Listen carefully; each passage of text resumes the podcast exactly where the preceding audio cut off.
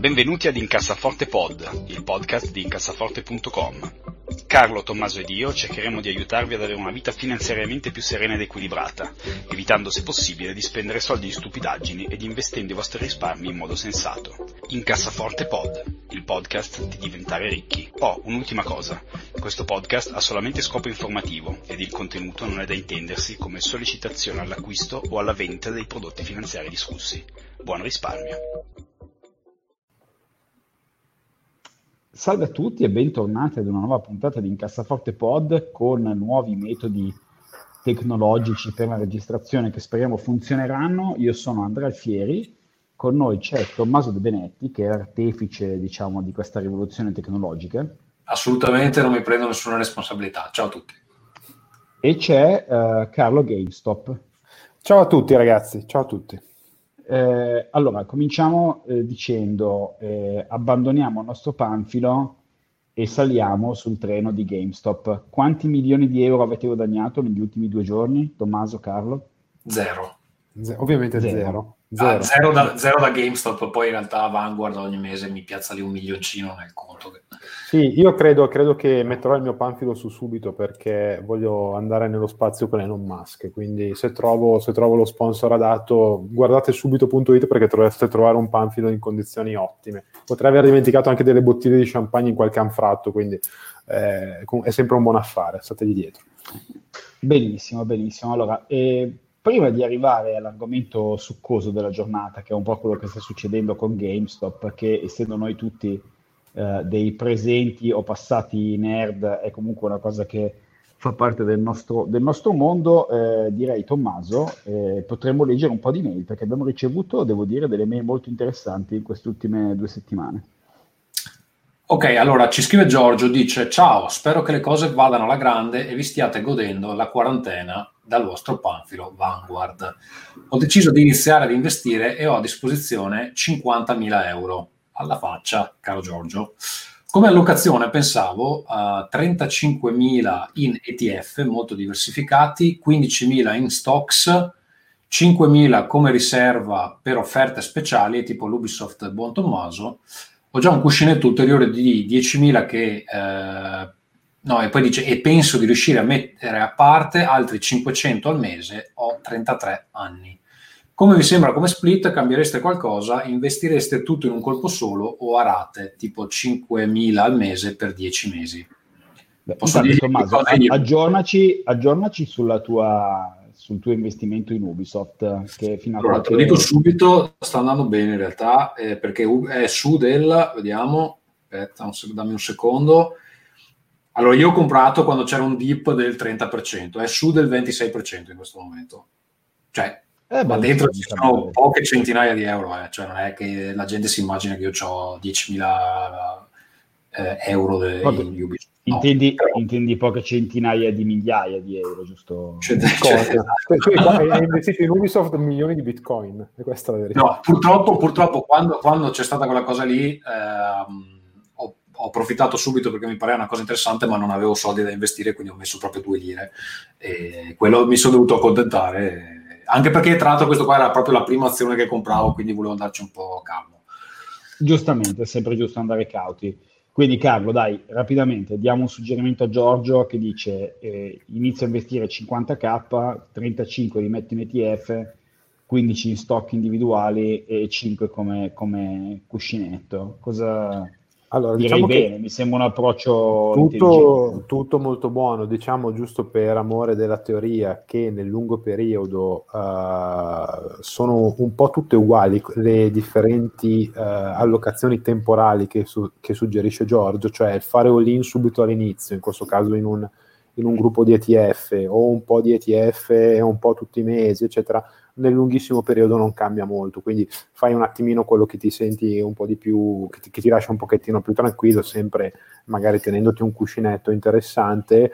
Uh, da un punto di vista proprio forse matematico-matematico, la cosa migliore in realtà è scaricare quel 50.000 euro che hai da parte con uh, un pack uh, mensile di lungo periodo, quindi non fare investimenti iniziali particolarmente eh, elevati se non nulli e fare solamente una, una, rata mensile che poi andrai a diminuire quando quei 50.000 euro, per esempio nel giro di 50 rate, eh, non, avrai, non, avrai, più. Eh, però comunque il bersaglio grosso in ogni caso lo c'entri, quindi va bene così. Io, sì, io secondo me... Ah, vai, No, no, vai, vai. No, gli direi che eh, allora sono tanti soldi per iniziare, perché io tipo ho iniziato con 500 euro alla volta, cioè magari averne 50.000 così da, da buttare. Se, se, è il suo primo, cioè se sta iniziando ad investire adesso, io onestamente ci andrei cauto, nel senso che uno, i mercati sono altissimi, quindi io onestamente gli direi di non metterli dentro tutti subito e soprattutto di iniziare con un tipo di asset alla volta, mh, mm, quei 15.000 euro in stocks. Io le stocks non, non, le toccherei neanche finché non ha preso un po' di, uh, di, mano con gli ETF, perché una cosa che ho fatto, ne ho parlato diverse volte, il motivo per cui io ho tanti ETF è perché in alcuni volevo semplicemente capire come si comportavano sul mercato, cosa c'era dentro, cosa potevo aspettarmi come ritorno e queste cose qua le vedi su un, la, su un, arco di alcuni mesi almeno, no? Ehm, quindi io, se lui vuole iniziare quest'anno, io per quest'anno le stocks non le toccherei proprio e, e inizierei con degli ETF abbastanza solidi, senza roba super esoterica. E poi un po' alla volta può iniziare ad allargarsi quando inizia ad avere il senso di come funziona sta roba, eh, allargarsi ad altre cose. Con me ha funzionato bene questo approccio qua. Eh, in, inoltre mi pare che eh, quell'allocazione che suggerisce lui che diventerebbe credo un 70-30 no? se fossero no anzi perché poi c'è anche 5.000 extra di riserva comunque mh, mm, io abbasserei il, il, la percentuale di stocks uh, almeno sì. inizialmente allora è vero eh, assolutamente Tommaso ottimo punto eh, per una persona che inizia in effetti eh, mettere subito tutto in un colpo solo va- vale sempre la pena andare un pochino con calma, soprattutto perché adesso siamo in uno di quei momenti appunto un po' di, di euforia, no? Quindi però anche se lo diciamo da quattro anni che i mercati sono alti, eh, però eh, sì, sono alti, quindi pi- piuttosto ecco, meglio non bruciarsi. C'è da dire che Giorgio risparmia molto, eh, perché poi dice successivamente che lui mette da parte comunque 500 euro al mese che sono 6.000 euro l'anno, quindi per, per, rimettersi da parte altri 50.000 euro ci metterà 9 anni, quindi non poco. Eh, però insomma diciamo che è, è diverso, no? se voi siete dei grandi risparmiatori eh, potete essere anche un pochino più aggressivi.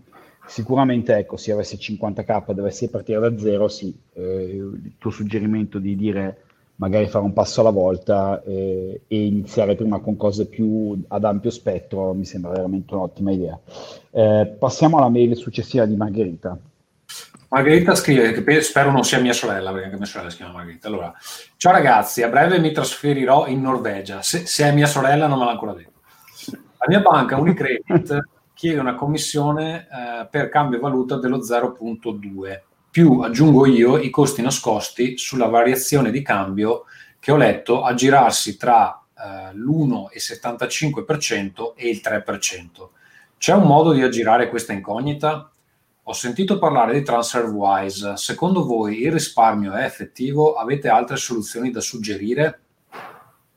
Allora, Margherita, eh, ti parlo io che eh, mi sono spostato tra vari paesi. Allora, intanto, eccellente scelta perché a me piacerebbe moltissimo andare in Norvegia, spero che tu ci vada prevalentemente per una passione eh, del black metal. Eh, se anche così non fosse, comunque mi sembra una buona scelta. Eh, sì, quando si sposta la valuta da un paese all'altro c'è di solito una commissione, più esattamente quelli che tu chiami i costi nascosti, che sono il famoso spread nel senso che quando voi andate su Google e mettete tasso di cambio euro-dollaro e vi esce 1,21, 1,21 non è quello che voi pagate se voi cambiate in un senso o nell'altro, nel senso che solitamente le banche applicano appunto quello che si chiama lo spread, che è di solito più o meno un 2%, eh, di, eh, diciamo di, di, di, di, culo a loro vantaggio, no? quindi praticamente ci perdete un 2% addizionale più la valuta è peculiare, cioè poco, poco trattata, più questo spread è elevato. Quindi se doveste andare per dire in Vietnam, e comprare la valuta dal nome più bello del mondo perché si chiamano Dong, e, le cose vietnamite che, che ricordiamo in slang americano vuol dire cazzi, ehm, e, è ben più del 3%, eh, invece col dollaro solitamente è un po' meno. In Norvegia non so quanto sia, però mi immagino che sia effettivamente elevato. Una soluzione che potresti utilizzare, Margherita, se non hai tantissimi soldi già in Europa, che devi per forza trasferire, è quella di dire, beh, non trasferisco un, un beato nulla e semplicemente se vai in Norvegia si suppone che guadagnerai molto di più di quello che si guadagna mediamente in Italia a, a pari lavoro e quindi semplicemente utilizza eh, i soldi che guadagni là senza spostarli. Altrimenti eh, ci sono varie soluzioni, una soluzione potrebbe essere TransferWise che non conosco, un'altra soluzione in cui guardare è eventualmente Revolut che, eh, che io ho usato per ammontare però molto bassi, eh, che effettivamente fa, permette di scambiare valuta al tasso interbank, quindi senza, senza lo spread. So che pagando un, una, una, commissione minima mensile eh, ci sono cose, cioè, ci, i, i, limiti non, non esistono, quindi potrebbe essere una roba che ti conviene, che ti conviene guardare. Sì, io aggiungo una cosa, non ho l'esperienza di cambio di, di paese, però un escamotage se Margherita non ha, eh, che ricordiamo probabilmente andrà a fare la, PM, la PR dei Burzum in Norvegia, quindi eh, se volete dei dischi autografati potete scrivere a Margherita. Um, andando a vivere appunto in Norvegia, eh, se non ha grosse somme da trasferire, quello che poteva fare è sì, eh, naturalmente aprire un conto in Norvegia e versare lì quelli che sono i suoi stipendi e scaricare, tra virgolette, i costi italiani pagando tutto quello che può con una carta di credito italiana, che credo prendano ovunque, no?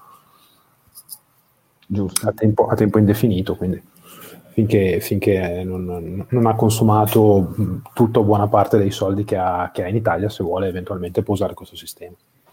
Sì, in caso dovessi spostare un grande ammontare, eh, Margherita, eh, direi fregatene anche perché poi alla fine nel, nel, lunghissimo periodo se ti servono quei soldi per X ragioni, mi sembra menzionarsi nella mail che deve comprare una casa, eh, pazienza, cioè quando fai degli acquisti tipo appunto comprare una casa, che è una cosa che si suppone uno si tiene per vent'anni, e il fatto che tu paghi l'1,5%, 2% di spread sul tuo 10, 15 o 20% di down payment che metti sulla casa, cioè stai parlando di una, di, di una percentuale assolutamente minima del costo totale, no? Sì, tra l'altro, che, scusa, che... ti, dico una cosa, Andrea, su sta roba della casa, se eh, il piano magari era che si faceva mandare una parte dei soldi dopo, eccetera, deve stare molto attenta perché perlomeno qui, ma immagino in molti dei paesi nordici,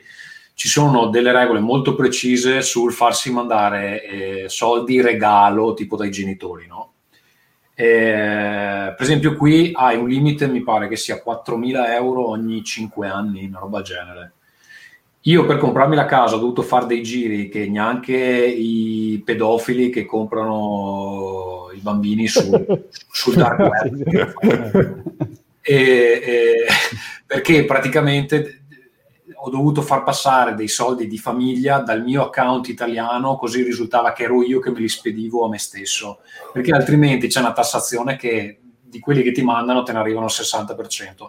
Devi stare un po' attento su questa cosa perché eh, onestamente per me questa cosa qui sulla tassa di, di, farsi mandare i soldi di famiglia per me è un furto, proprio non, non la, non la No, beh, quello, quello, quello assolutamente. Eh, L'Italia è uno dei pochissimi paesi dove questa cosa, cioè i regali tra genitori e figli, non sono regolamentati, eh, nel senso che eh, in tutti i paesi civilizzati eh, ci sono dei limiti perché di fatto no, potrebbe essere un modo di eludere la tassa di successione, no? perché io ho un genitore che ha 94 anni mi faccio regalare tutti i soldi e il giorno sì. e dopo non pago la tassa di successione. Sì, no, mi inserisco un attimo, in Italia comunque questa è una donazione, c'è una franchigia, ma oltre un certo, un certo punto devi pagare la tassa sulla donazione, anche Qu- tra familiari. È, eh, no, è elevata, è elevata, è assolutamente elevata. Eh, perché, perché negli Stati Uniti è 10.000 dollari all'anno, eh, appunto nei paesi nordici è 4.000 euro ogni 5 anni, in Italia mi ricordo è ben, ben più alta questa cosa. Quindi sicuramente se dovesse Margherita eh, importare soldi da parte, diciamo, recuperati da, dalla famiglia, le conviene farsi dare i soldi dai genitori sul suo conto italiano e poi spedirli, questo sicuramente. Passiamo invece all'ultima mail eh, del grande Marco B, eh, nostra vecchia conoscenza di, di, forum, ragazzi. Voi immagino sappiate di chi stiamo parlando, eh, chi ci ha scritto una mail, e allora, eccezionalmente Marco B è un investitore. Attualmente il mio portafoglio è formato da ETF Vanguard, Mondo, Europa, Mercati Emergenti, SP 500. Nell'ultimo periodo il trend è costantemente positivo e in continua crescita. Quando superiamo un 15% di guadagno, è utile disinvestire e portare a casa uh, e reinvestire quando scende oppure continuare a investire sempre con il concetto dell'average cost? Altra cosa, esistono ETF nell'area biotecnologia sanitario ed ETF nell'area tecnologica informatica?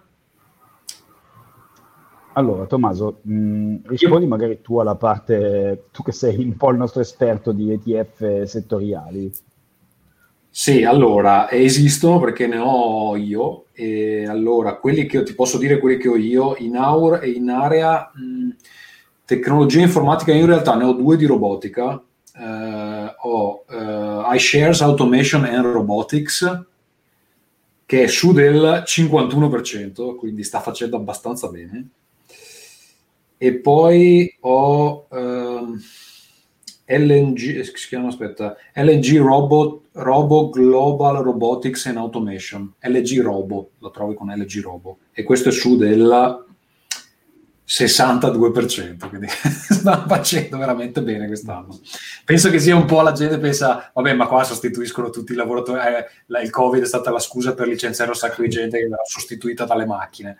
Penso che è un po' una, una, una scusa triste, però eh, in realtà quando vedo questi numeri un po' mi rallegro. Ehm, eh, beh, giusto. Sì, invece in area, biotecnolo- area, area biotecnologica sì, ho un uh, iShare uh, Nasdaq US Biotechnology che sta facendo bene anche quello, ma sta facendo bene tutto perché è il periodo che è un po' così e questo è su del 37%. Ehm, adesso se mi dici cosa c'è dentro esattamente devo andare a vedere perché ovviamente sono hanno delle composizioni diverse anche abbastanza elaborate. Questi sono quelli con cui sto sperimentando io, mi sto trovando abbastanza bene, però appunto adesso se li compri adesso sono il più costoso che sono mai stati. Ce ne sono altri, eh, devi guardare se sono armonizzati, nel senso che non paghi le tasse doppie e per esempio so che stanno facendo benissimo quelli di ARC, ma Andrea ha un'opinione di ARC molto negativa, quindi non so. Lì devi vedere se fidarti di Beh, lui. Quindi, quindi, quindi probabilmente, probabilmente comprare, visto, esatto. visto, che ho un'opinione molto negativa. Quando dicevo io sarei già ricco, come avevo già eh, su questo posso no, rispondere. No, Su no. cosa del 15% di guadagno, posso, uh, uh, faccio un'ipotesi io, no? così alla, inventandola. E 15% non è ancora tantissimo, quindi io lascerei tutto dentro. Eh, sentivo che eh, in una trasmissione dove parlavano di quando tirare fuori le cryptocurrency, loro dicevano: Guarda, se quello che hai dentro raddoppia, tira fuori il 10% e lascia dentro il resto, che mi sembra una cosa abbastanza sensibile, però le cryptocurrency raddoppiano abbastanza facilmente, i fondi magari non ti raddoppiano così facilmente, ma 15% di guadagno non è così tanto secondo me, cioè poi non so quanto stai investendo perché se hai miliardi... Anche, anche si dimezzano le cryptocurrency con una buona frequenza. Ehm, no, sicuramente eh, un, un, buon approccio è quello che dicevi prima tu Tommaso, cioè, quando vi vengono i dubbi di dire, oddio, oddio, cosa faccio, è salita tanto, ho paura, vendetene un pezzettino, ma tenetene un altro pezzettino. Poi, quanto sia il pezzettino che vendete, quanto sia quello che comprate, cioè che tenete, questo un po' dipende da voi, no? Cioè, di base, io come, come sono fatto io, se una cosa raddoppiasse, io venderei la metà, che così dico, beh, mi sono riportato a casa i soldi che ho investito e da qui in poi è tutto il grasso che cola, no? Dico per dire. Eh, ma la cosa importante è che voi siate tranquilli, no? Quindi Marco, cioè se tu hai guadagnato il 15%, ti sembra tanto, per X ragioni non sei convinto perché dici oddio, adesso magari la borsa crolla, eccetera, e dici vorrei non vendere tutto, non tenerti tutto, vendi un pezzettino, che così intanto ti porti a casa qualche, qualche soldino e sei felice che hai guadagnato qualcosa. Se poi va su, sei felice che non hai venduto tutto, se poi va giù, sei felice che hai avuto qualcosa. Quindi secondo me è sempre la cosa migliore, è, è trovare una soluzione nel mezzo. Carlo? Sì, no, sono d'accordo. Attenzione però all'insidia nascosta nella sua domanda che è portare a casa e reinvestire tutto quando scende, perché è molto bella, è molto attraente come idea, però eh, a meno di avere la palla di cristallo diventa molto difficile impostare un sistema sempre eh, basato sul timing. No? Adesso di più vendo, poi quando eh, scenderà ricompro. Eh, trattare la borsa come un bancomat eh, insomma è, può essere, può essere una, un comportamento un po' insidioso. È vero che ci sono alcuni settori, mh, mm, se vogliamo, ciclici, no? per cui se andiamo a guardare gli andamenti storici, eh, non so, la finanza, l'energia, eccetera, eh, vedete che nel, nell'alternarsi degli anni sostanzialmente le valutazioni hanno una curva più o meno sinusoidale tra eh, un massimo e un minimo, quindi grosso modo sapete che state comprando in zona massimo e, oppure in, eh, state vendendo in zona minimo e viceversa. Uh, però sono tutte regole molto belle che funzionano fin quando non funzionano più, quindi giusto quello che dice Andrea, nel dubbio fare piccoli passi. Ecco. Sì, sempre, sempre, sempre, sempre, quello sì, perché sì, no, certamente è completo giustamente quello che stavo dicendo, ottima osservazione Carlo, e di base più voi comprate e vendete, più avete possibilità di fare stronzate, no? Quindi partite sempre da questo presupposto, no? che sì, cioè, è importantissima la psicologia, che io considero sempre la parte più sottovalutata del poter gestire gli investimenti, cioè voi dovete poter dormire la notte, no? quindi se in questo momento vi fa paura la quotazione di borsa, eccetera, meglio che vendete un pezzettino e state tranquilli, perché la cosa peggiore che potete fare è bruciarvi e fare in modo che non investirete mai più però sicuramente vendo oggi, poi domani scende del 3%, allora ricompro, poi domani risale, allora rivendo, eccetera, eh, chiaramente più voi comprate e vendete, più sono felici le, le banche, i brokers che vi caricano di, di costi e voi solitamente portate a casa il meno possibile. Cioè, ricordatevi comunque che i migliori investitori statisticamente sono i morti, che non fanno nessun tipo di cambiamento e che alla fine sono in grado di eh, resistere agli alti e bassi di borsa. Ma veniamo al, alla parte juicy della giornata di oggi. Allora, che cosa è successo, Carlo, in questi ultimi tre giorni a eh, GameStop? Allora, eh, allora, GameStop, per chi non lo sapesse, è il, il, più grande retailer a livello mondiale, cioè di negozi da vendita al dettaglio di eh, materiale legato a eh, videogiochi e tutto il merchandise che ci ruota intorno. Ultimamente la, questa catena è come un po' tutti i negozi brick and mortar o calci mattoni che dir si voglia, un po' in crisi tra il, il download digitale dei contenuti, le vendite eh, dei grossi colossi dell'e-commerce, primo fra tutti Amazon. Tanto che eh, i bilanci insomma erano abbastanza negativi, sono molto negativi negli ultimi anni e un po' tutto il mercato stava, eh, insomma, profetizzava o il fallimento della catena oppure eh, una considerevole riorganizzazione della linea di business, cioè passare dal vendere il, il, prodotto vero e proprio, cioè i videogiochi, quanto a riconfigurarsi in spazi più piccoli che vendono merchandise, cioè tazze, magliette, eh, pupazzi, eccetera, quindi beni a mh, mm, maggior valore aggiunto, però insomma a, a, a, minor, a minor, contenuto eh, vero e proprio. Tant'è che il, il, titolo in borsa era stato oggetto di, di, forte speculazione da parte di fondi di investimento e così via che ehm, appunto eh, scommettevano sul, sul, ribasso del, sul ribasso del titolo perché non c'erano flussi di cassa, non c'erano revenue, revenue adeguate a sostenere quelli che erano, erano, i costi fissi molto elevati. Eh, se non che c'è stato questo fenomeno un po' uh, strano di, uh, di, aggregazione social su un canale Reddit in cui diciamo una serie di, di, di ragazzi un po' disorganizzati, un po' romantici, eccetera, eh, invece hanno, non hanno voluto vendere le, eh, le loro azioni di, di GameStop eh, perché credevano nel fatto che, credono nel fatto che la, la, la catena insomma, abbia le possibilità per cambiare rotta grazie anche alla, all'assunzione recentemente di un nuovo amministratore delegato che ha fatto molto bene nel, nel settore del pet food eh, con, con Chewy che è un marchio molto forte negli Stati Uniti.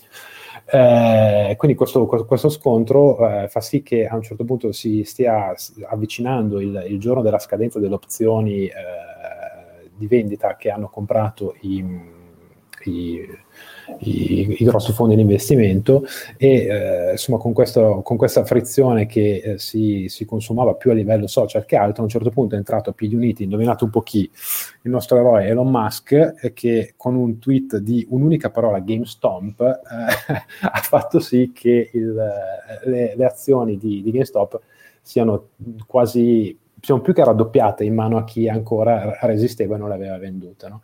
Quindi c'è, c'è, questa situazione strana in cui ancora una volta l'ingerenza un po' della, della finanza dei social ha, ha, distorto quelli che sono probabilmente i valori eh, economici che ci sono in gioco, perché ricordiamo che il prezzo di un'azione in teoria dovrebbe, quando è corretto, riflettere l'andamento dei flussi di cassa futuri, che è un modo un po' elaborato per dire che l'azione vale quanto l'azienda può guadagnare, no? Quindi tutte le storture in, in, in aumento o in diminuzione si riflettono in un titolo che è sovrapprezzato oppure al contrario molto conveniente. Eh, sì. Quindi c'è, c'è questa, questa, banda di, di, di piroti, di, di pirati, di, eroi che in questo momento in teoria ha un sacco di soldi per le mani. Bisogna vedere cosa succederà, se non sbaglio, un paio di giorni, tra un paio di giorni, nel momento in cui registriamo, quando scadrà l'opzione delle, delle short option che hanno in mano i fondi di investimento eh, se questi ragazzi avranno resistito fino alla fine eh, oppure si saranno fatti un po' abbindolare dal, abbindolare, so, avrebbero guadagnato molto dal, dal guadagno che, che, gli si prospetta in questo momento dopo l'intervento di Musk. Ma allora, eh, c'è una cosa addizionale da, da dire. Allora, eh, GameStop, eh, che tra l'altro vedo in questo momento nel, nel pre-market, dopo aver guadagnato il 92% ieri, eh, sta guadagnando il 58% pre-market, quindi pre- pre-apertura dovrebbe passare a 230 dollari. Eh, te- tenete presente che eh, cioè a, eh, diciamo al primo di gennaio l'azione valeva circa 15 dollari e stiamo parlando adesso di un'apertura a 230 Ok, che cosa è successo? GameStop è di fatto una versione moderna di Blockbuster, cioè una cosa che sta praticamente eh, fallendo. Eh, tanti hedge fund hanno scommesso sul suo fallimento, quindi hanno fatto quello che si chiama il vendere short. Che cosa significa vendere short? Tu prendi in prestito un'azione, io prendo in prestito un'azione da Carlo e dico guarda te la ridò eh, te la ridò tra due mesi, no?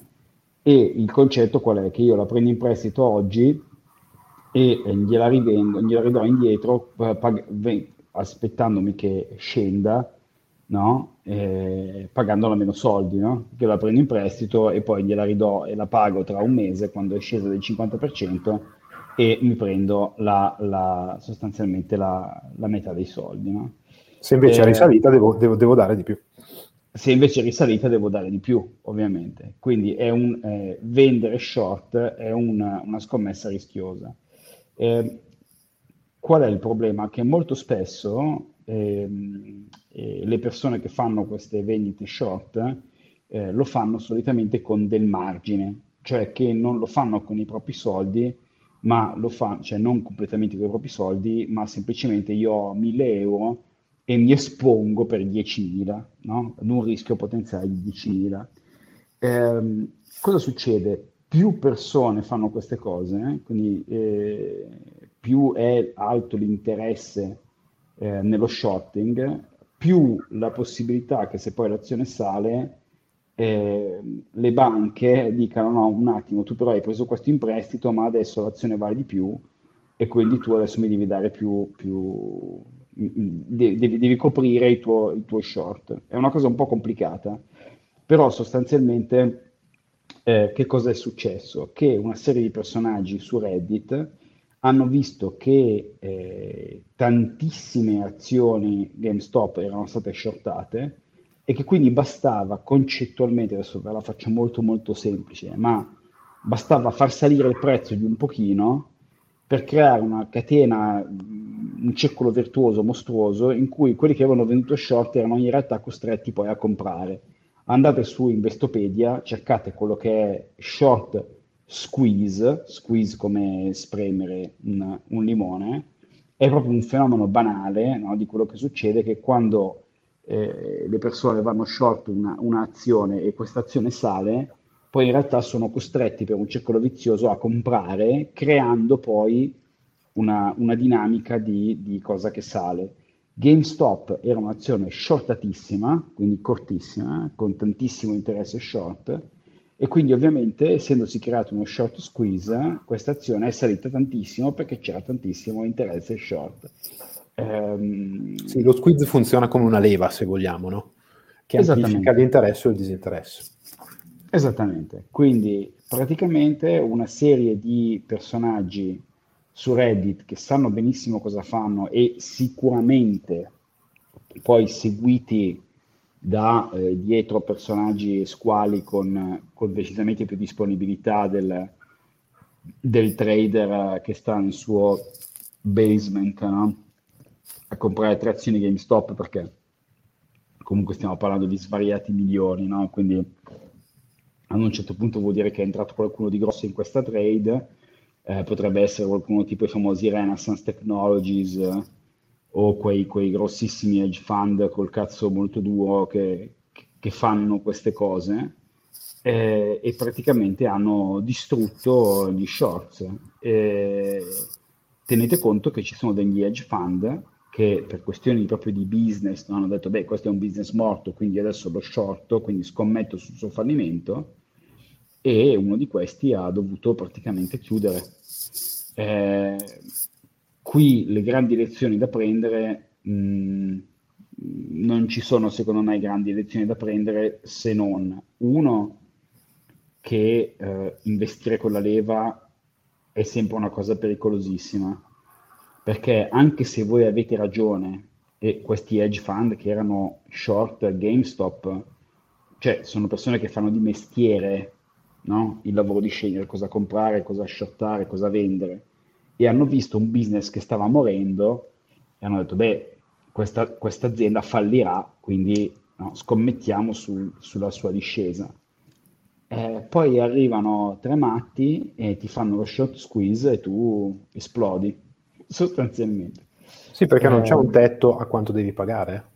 Perché se il titolo vale 100 volte di più, tu devi pagare 100 volte di più, se non ce li hai salti per aria che, che, è precisamente quello che sta succedendo. Adesso per ora siamo solo a 10 volte di più, però appunto nel, in pre-market in questo momento sta salendo un altro 63%, dopo che ieri ha fatto più 92%. No? Quindi voi immaginatevi, se voi avete una leva 1 a 10, no? se l'azienda raddoppia e, e voi perdete 20 volte tanto, no? scusa, 100 volte tanto, scusate. quindi, quindi immaginatevi, immaginatevi i disastri che stanno dietro questa cosa. La bottom line è questa. Voi vedrete, sicuramente avrete sentito come, come ascoltatori di qualcuno che ha investito 1000 euro e ne ha guadagnati 10.000 in due giorni.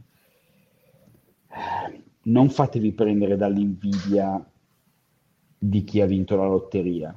Cioè, que- queste cose qua non sono investimenti, no?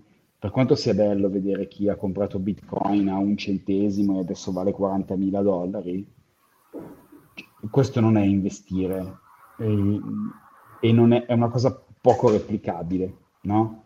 E rischiate di fare l'errore di quello che dice, ah ma dunque Cristiano Ronaldo guadagna 50 milioni di euro l'anno, quindi se io mi alleno a giocare a calcio poi magari divento Cristiano Ronaldo. Sì, magari sì, ma probabilmente no e alla stessa maniera, eh, per, per una persona che prende il tempismo giusto e investe in Tesla o investe in GameStop e guadagna 100 volte tanto nel giro di due giorni, ce ne sono mille che investono 1000 euro e diventano zero, perché queste cose qua sono molto rischiose. Quindi così come possono centuplicare, possono anche andare a zero. E la statistica dice che tendenzialmente vanno a zero. Quindi sappiate cosa, cosa volete fare. Io so che personalmente non è il mio modo di investire, chiaro, fa sempre notizia, ma insomma, è un po' come dire che sì, Tommaso ha vinto la lotteria, ha vinto 100 milioni. Cioè, non ha senso essere invidiosi perché io non giocando la lotteria non potrei mai vincere i 100 milioni. Non so se mi sono spiegato bene. Tommaso, tu hai, hai commenti da aggiungere? No, mh, eh, certo che non gioco alla lotteria. Eh, sto avendo discussioni molto simili con un amico che, che mi, mi, mi, mi, sta un po' addosso questa roba delle cryptocurrency.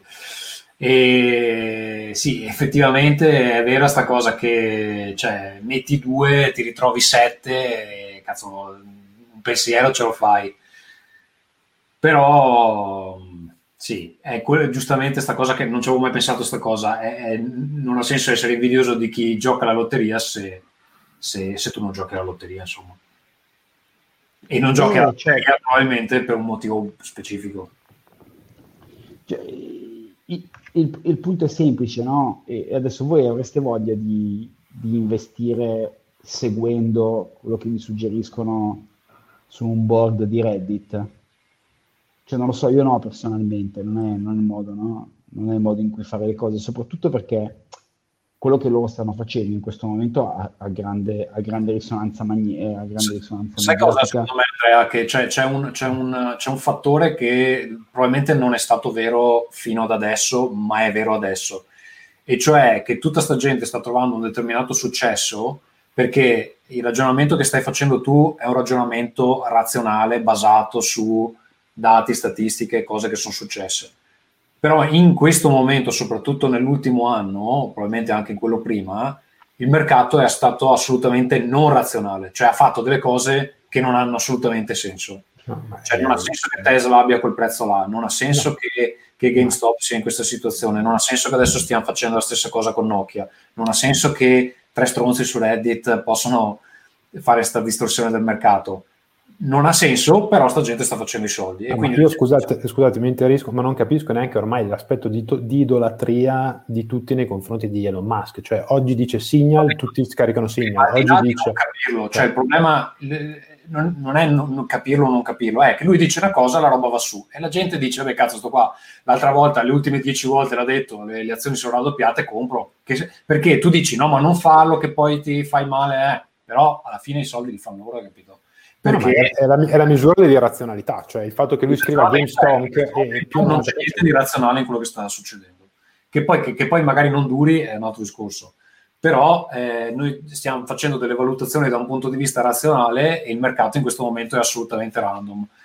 E quindi è lì che c'è un po' di... Cioè io non, io non so adesso, ovviamente non conosco molto bene la storia della, della finanza, però forse così irrazionale non è mai stato perché non c'erano i social media, non c'era la gente che vedeva immediatamente le ripercussioni, eccetera. Poi correggetemi se sbaglio, però eh, siamo in un momento un po' diverso da, da quelli storici, no?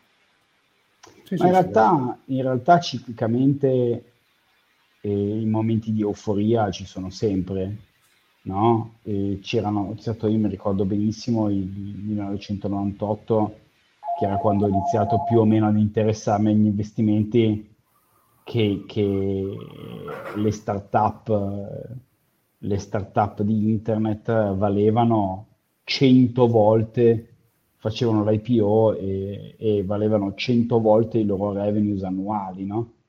Quindi cioè, venivano valutate a 100 volte il fatturato, neanche gli utili, il fatturato, le cose che non hanno senso, no? Perché dici, ma qual è il tuo ritorno on investment, non, non, non, non sta in piedi proprio matematicamente.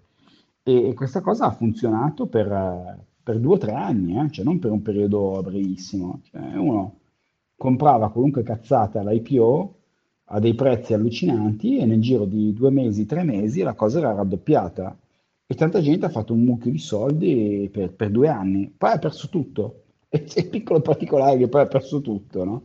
Quindi io non lo so, io auguro il, il, meglio a tutti quelli che investono in GameStop. Il punto è che eh, se non è una cosa che vi corrisponde, non ha senso essere invidiosi. Cioè, io non sarei mai stato in grado di mettere mille lire su GameStop. E quindi sì, sono contento. Se qualcuno diventa milionario, bene per lui, ma non è il modo in cui investirei io. Quindi non, non mi preoccupo moltissimo.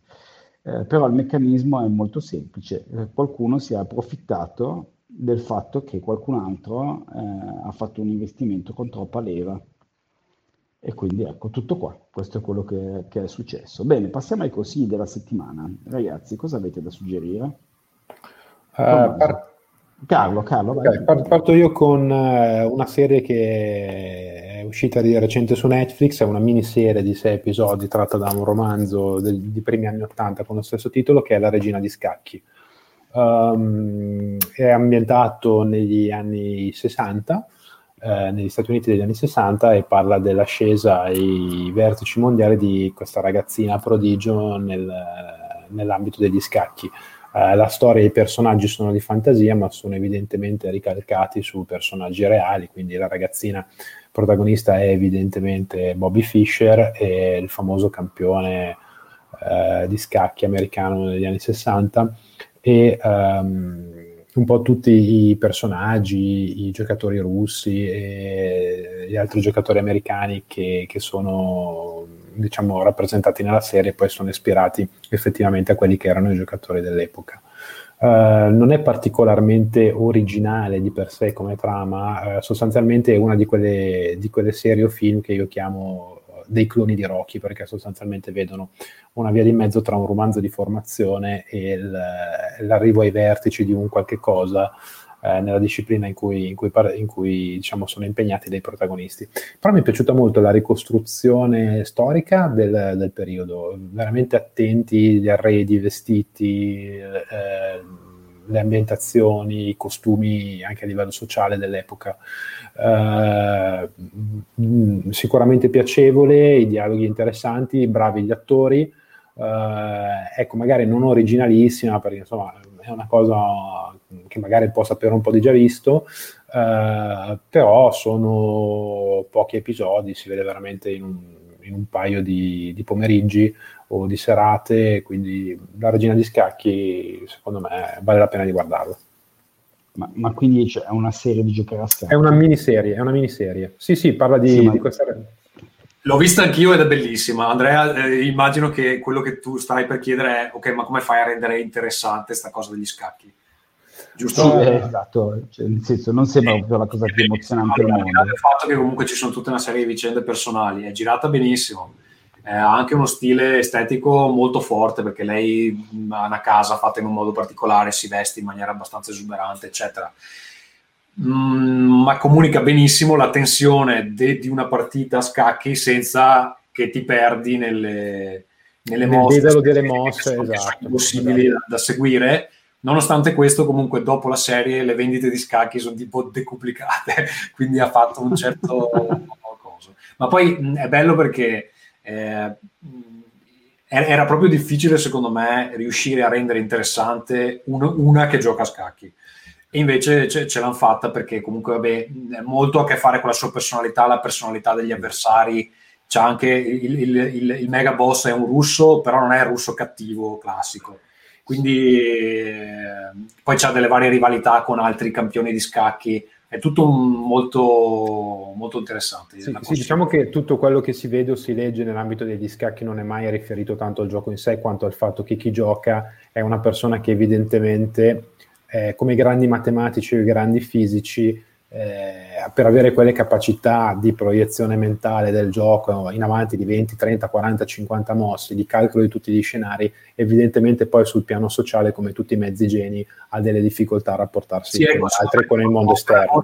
Un paragone a Beautiful Mind, cioè è un, esatto, film, esatto. un film sulla matematica, ma non è che ti, ti mostra le equazioni per tutto il film.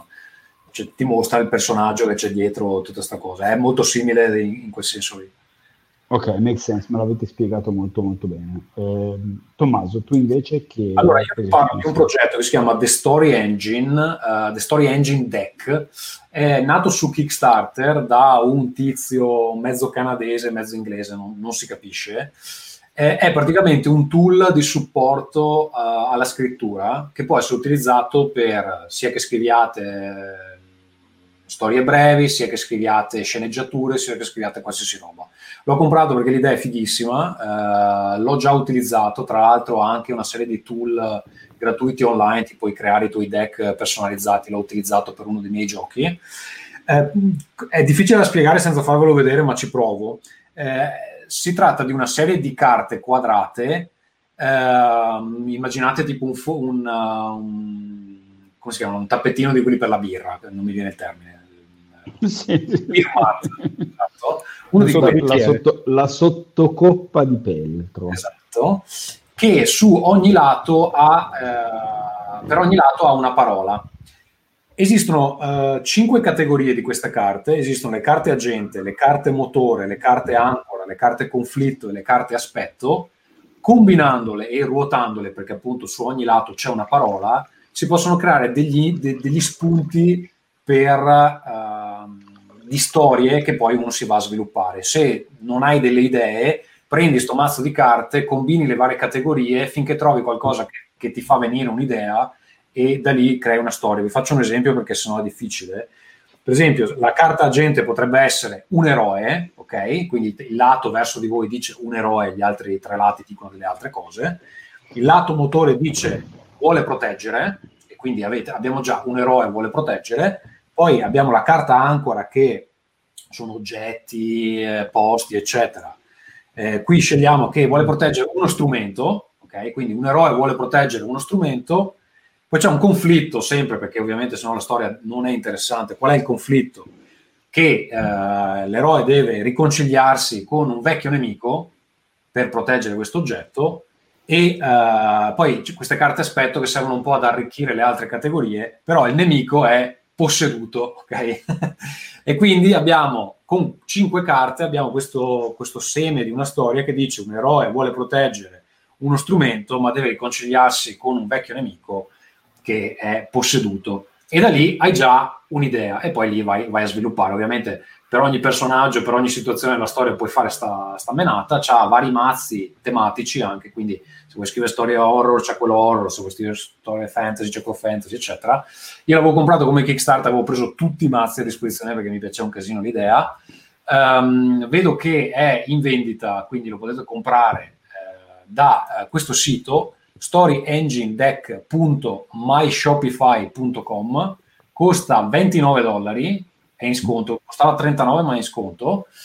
Eh, l'unica cosa è che credo lo spedisca dal Canada e mh, mm, in questo momento le spedizioni internazionali sono un po' complesse, però date un'occhiata perché adesso dovrei esplorare un po' le, quali sono le opzioni di, di, spedizione, io l'ho ricevuto appunto come ricompensa Kickstarter, quindi la mia situazione era un po' diversa. Però se vi piace scrivere, se vi serve un'idea, ogni tanto vi fermate, non sapete cosa, come continuare alcune, alcune cose, eh, ve lo consiglio uh, caldamente. Vi ripeto, il nome del sito dove lo trovate è storyenginedeck.myshopify.com. Ok, molto bene, ma, ma tu non avevi anche un progetto da ricordarci. Ah sì, eh, la scorsa settimana avevamo annunciato due cose eh, nella, nella, nella, precedente puntata, abbiamo annunciato anche la terza, è un nuovo gioco, si chiama Broken Tales, um, è il nostro primo progetto internazionale, stavolta proviamo a fare sia in italiano sia in inglese, vediamo come va. Ce la rischiamo in qualche modo, è un gioco degli stessi autori di quello che era su Kickstarter uh, in autunno, uh, Val Raven, che ha fatto bene, quindi speriamo di fare meglio con questo. L'idea di questo gioco qui è che um, le fiabe, uh, allora è un gioco di fiabe dark, fiabe conosciute come immaginatevi i tre porcellini, Biancaneve, Pinocchio, eccetera, in versione dark, però un po' alla Tim Burton e rovesciate, nel senso che i cattivi delle fiabe sono i buoni e sono i protagonisti e si trovano nelle situazioni di altre fiabe, quindi potrebbe capitarvi di giocare, non so, Capitano Uncino dentro Biancaneve e i Sette Nani, ok? Dove i buoni invece sono diventati cattivi. Ovviamente per evitare che eh, la trama delle fiabe sia ovvia, dici, vabbè, ma in Biancaneve, Biancaneve sarà la, sarà, sarà la cattiva. No, è un po' diverso, però, però Biancaneve è sicuramente diventata corrotta in qualche modo. Eh, e il gioco vi permetterà di giocare queste fiabe invertite in qualche modo. Eh, che cosa meravigliosa. progetto Bellissimo. molto interessante, ha già suscitato cer- un certo interesse perché comunque le fiabe è un argomento abbastanza universale e ovviamente avre- avre- partirà una, la campagna a maggio e l'idea è di sbloccare quante più fiabe possibili. Adesso stiamo discutendo su quali includere perché visto che sono appunto in versione più gotica del normale, alcune sono più adatte di altre ad essere adattate a questo tipo di, di formato e se la campagna va bene le sbloccheremo in un determinato ordine, ma stiamo cercando di variare perché qualcuno ci chiedeva ma saranno tipo fiabe di un certo tipo di cultura, eccetera. No, cercheremo di variare fra gli Andersen, i Grimm, poi ci sono degli autori italiani interessanti. Prima parlavo di Pinocchio che sicuramente non è l'unica italiana interessante, poi si va ai russi, poi c'è Oscar Wilde, poi cioè, ci sono delle cose molto, molto diverse fra di loro da mettere insieme, però l'idea è questa, si chiama Broken Tales e niente, partirà a maggio, quindi ve, ve ne parlerò di nuovo più avanti. Ma se volete fare i sacchi veri dovete aggiungere qualche elemento kinky, diciamo, quindi... Erotico, va bene, c'è è, una, è un'expansion No, insomma, c'è, c'è un, c'è una, una Biancaneve un po' porcellina piuttosto che una cosa di questo genere. Insomma, che c'è da subito è la regina di cuori di Alice, quindi probabilmente magari facciamo quella un po'. Un pochino. Bravo, bravo, molto bene, molto bene. No, io invece eh, mi, mi, mi, distacco completamente da, da queste cose d'archettone e suggerisco invece di ascoltare un podcast eh, io sapete sono un appassionato, un grande appassionato di sport americani, in particolare di basket. Eh, c'è secondo me uno dei migliori giornalisti eh, nel campo che si chiama Zach Lowe, scritto L-O-W-I-E, scusate, quindi L-O-W-I-E, ehm, che ha un podcast che si chiama, ed è un gioco di parole, si chiama The Low Post, no? che è come il low post, come il post basso nel, nel basket, però scritto Delove Post, quindi L-O-W-E come il suo cognome, e mm, è un, diciamo, è un, è un mezzo nerd de, del basket, eh, però molto simpatico, ex planotista, quindi già ha tutte le mie simpatie perché sono anch'io un ex planotista. Ehm, e l'ultimissimo, eh, l'ultimissimo episodio è una, un episodio con un altro ottimo giornalista americano chiamato Howard Beck in cui eh, celebrano un po' eh, il primo anniversario della morte di Kobe eh, in un modo un po', un po', particolare, devo dire, da, da veri appassionati di basket. Eh, in generale è un podcast di qualità altissima, dovete capirne un pochino di basket perché diciamo se no, non è il podcast con cui avvicinarsi al mondo della NBA perché presuppone un po' che voi già conosciate l'ambiente tutto, però insomma se vi piace il basket NBA è, è assolutamente imprescindibile dello post, quindi grande Zach eh, suggerisco assolutamente eh, a tutti.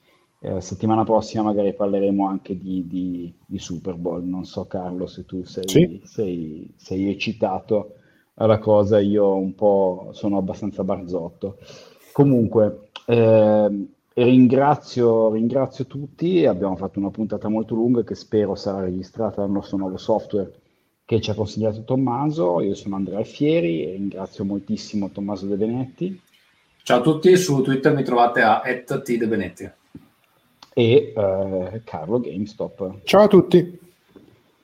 Ciao e a settimana prossima. Ciao. Ciao. Ciao.